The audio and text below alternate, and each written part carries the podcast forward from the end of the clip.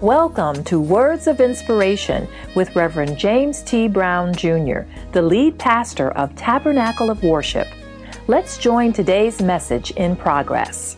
Well, family, today we're continuing with our series, with our series, Understanding His Value understanding his value as we walk through the scriptures in the book of Hebrews. We're walking through scriptures in the book of Hebrews. And in fact, as you turn to Hebrews, I want you to turn to chapter 11.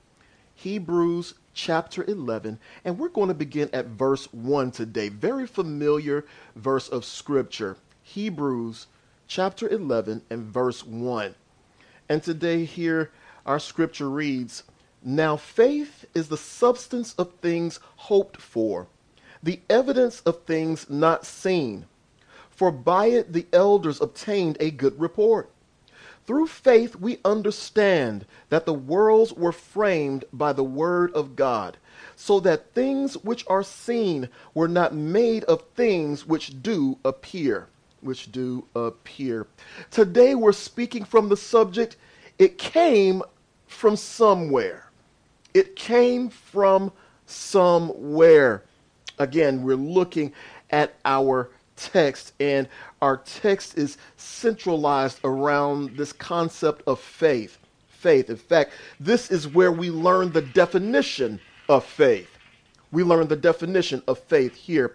Faith is also a fruit of the Spirit.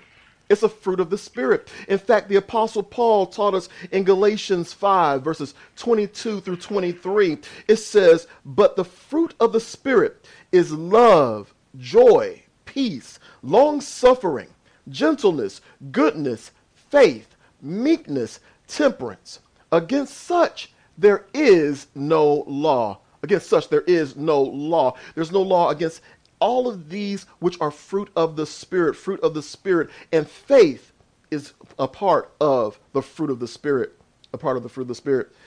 Also, we have to keep this in mind when we look at faith. So, the only way that we can go to God is by faith. The only way we can go to God is by faith. You see, faith is your belief and trust in God and Christ. Let me say that again. Faith is your belief and trust in God and Christ. In fact, Dr. J. Oswald Sanders, he said this Faith enables the believing soul to treat the future as present and the invisible as seen. Oh, I love that. Let me read it again. Faith enables the believing soul, the what? The believing soul, the one who believes, the believing soul to treat the future as present and the invisible as seen. In other words, it takes that which has not happened and brings it into your present, and that which you cannot see as though you are able to see it. That's what faith does. That's what faith does. So this means something. This means that there should be something that enacts it. How do we do that? We have to exercise it. So to exercise faith is to have confidence about an expectation without visible proof that it will happen. Did you hear that? To exercise faith is to have confidence confidence about an expectation without visible proof that it will happen. There's an expectation that you have that something is going to take place, even though you have no proof, no proof that it will, but you have a confidence a confidence about an expectation. You expect it and you're confident about it. You're confident about this very thing that is going to happen and it's going to take place. So now here's a question for you. What makes this confidence possible? What makes this confidence possible? How is it possible to have this confidence? Let me tell you how. The trustworthiness of the object of faith the trustworthiness of the object of faith. Now listen, many of you have heard this heard this example that you may be at, you you look at a chair and you actually sit down in the chair. You don't really grab a hold of it, you're not holding on to things, but you sit down in it because you have faith that it will sustain you. You have faith that it will hold you when you sit. But now some of us may have had an experience where you went to sit down in that very chair, and the chair did not have the strength to hold you. There was something defective with the chair. There was something wrong with the chair. One of the legs was a little awkward, and it just gave out. It collapsed and you were thinking that the chair was going to hold you, but the chair didn't hold you, and you actually failed. Some of us, we got in our cars some morning, just ready. Oh, we were so excited, ready to go off to work, ready to go off to school, ready to go off to church. We just knew we were going to jump in and, and get ready to go, and we put the key in the ignition and we turned it. Crickets. We turned it cobwebs. We turned it. Oh my goodness, what's wrong with this car? But when you got in the car, you had every confidence that when you stuck the key in the ignition and you turned it, that the engine would turn over and you would be ready, you would be on your way. But it did not happen. You had confidence in those things, and sometimes it did not happen. It did not take place.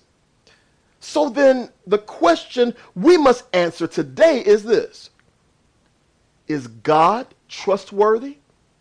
Is God trustworthy? Do we believe that God is trustworthy? Listen, for everyone who has ever counted on God to do anything in your life and you've seen God move, you've seen God come to bring it to pass, you've seen God bring you through, I need you to type in chat right now, yes, He is. Yes, he is. Put an exclamation point and let, let the world know that yes, my God is trustworthy. I can depend upon him. I know that he will bring me through. If he said it, he's going to do it. If he spoke it, he's going to make it good. I don't have to worry about it. God is going to do it. He's trustworthy. He's trustworthy. Yes, he is. Yes, he is. So this brings us to our text. Remember, it said this faith is the what? The substance of things hoped for the substance of things hoped for. Substance represents reality. Substance represents reality. It means that it has come to pass. It is there. I can count on it. I know that it is sure. Faith is the substance of things hoped for. It's the reality of what I'm hoping for. It's the reality of what I'm believing. My faith is. My faith is. You see, uh, it is by faith this is interesting. You understand this. It is by faith that Christ dwells in our hearts. It's by faith. It's by our faith in him that allows him to dwell in our hearts, to dwell in our hearts. Now, even without our faith, Christ is just as real. Do you hear me? Even without our faith, Christ is just as real. He's just as real. But our faith in him allows us to experience the reality of his presence in our hearts. Our faith in him allows us to experience his presence in our hearts. It's our faith that allows us to, to experience that. That's how it happens by our faith, by our faith. Now, I want you to look with me at the next verse, at verse number 2. Hebrews 11 and verse 2. It says this For by it, faith, for by it the elders obtained a good report. For by faith the elders obtained a good report. Here, the elders, the elders who were the fathers of the faith, the patriarchs, the matriarchs, fathers and mothers of our faith, obtained a good report based upon the faith that they, watch this, exhibited. The faith that they exhibited. It was something that they showed, it was something that was seen and what they did. It was by faith, by this faith, by that faith, by it. The elders obtained a good report. God had a good report for them because of what they exhibited in their faith, in their faith. Now I want you to look at verse number three. Ah, this is where it gets exciting. Look at verse three. Through faith, we understand that the worlds were framed by the word of God, so that things which are seen were made of things which do appear. So things which are were not made, excuse me, let me read that again. So that things which are seen were not made of things which do appear. So things which were seen were not made of things which do appear, which do appear. Listen, I want you to understand this and remember this. Our world rests upon our faith in God's word. Let me say that again. Our world rests upon our faith in God's word. Our world rests upon our faith in God's word. But watch this. watch this, our faith rests upon the word of God. Did you hear that?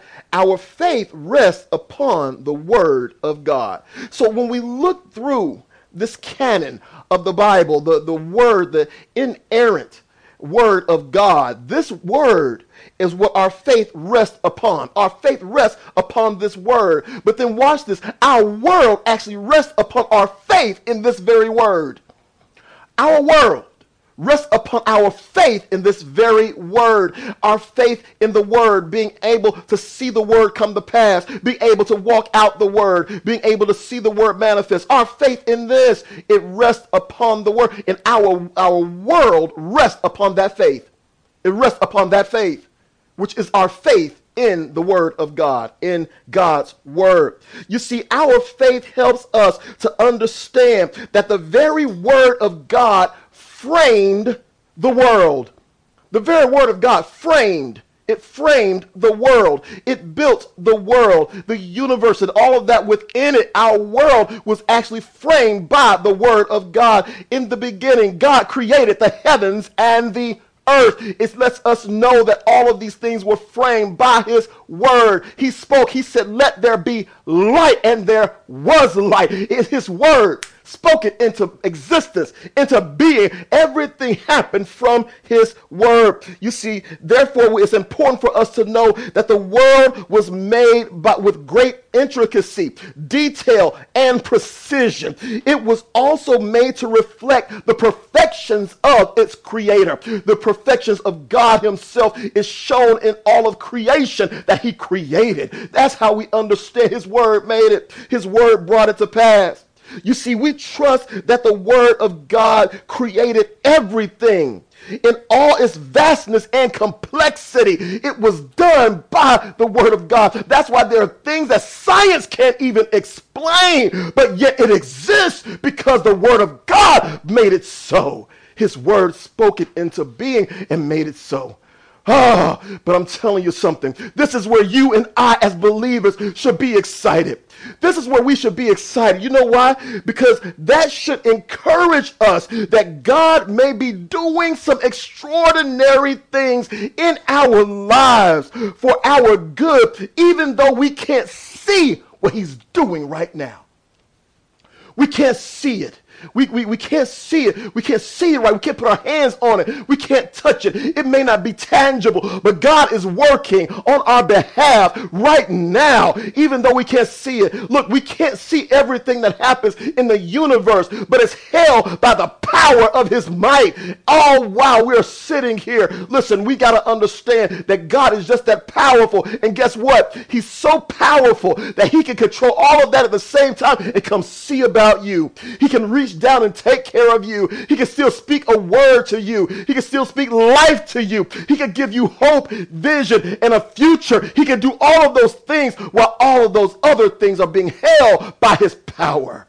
Oh, the word of his power. Oh, my goodness. You got to be able to understand that. So I need you when, when you're looking at everything you're dealing with, you have to know this one thing, and I want you to type it that he's working it out. Type it in chat. He's working it out. I don't care what the situation looks like, he's working it out. He's working it out. Listen, he's working out the business plan. He's working out your ministry ideas. He's working it out. He's working it out. Listen, I know you don't understand how everything is going to come together. You don't understand how he's fitting this into that because it looks like it just doesn't fit. But I'm telling you, there's some things that you can't see that he's doing and on your behalf. He's putting some things together and you can't see it right now. But our faith says we know that he's doing it.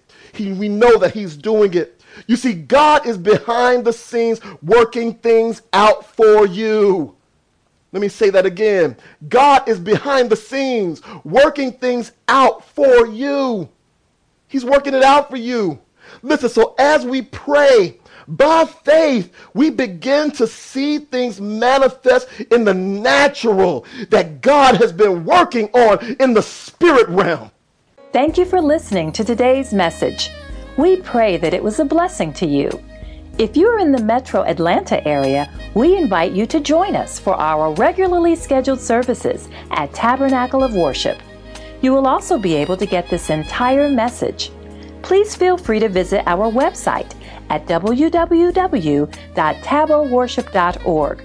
That's www.taboworship.org for more information.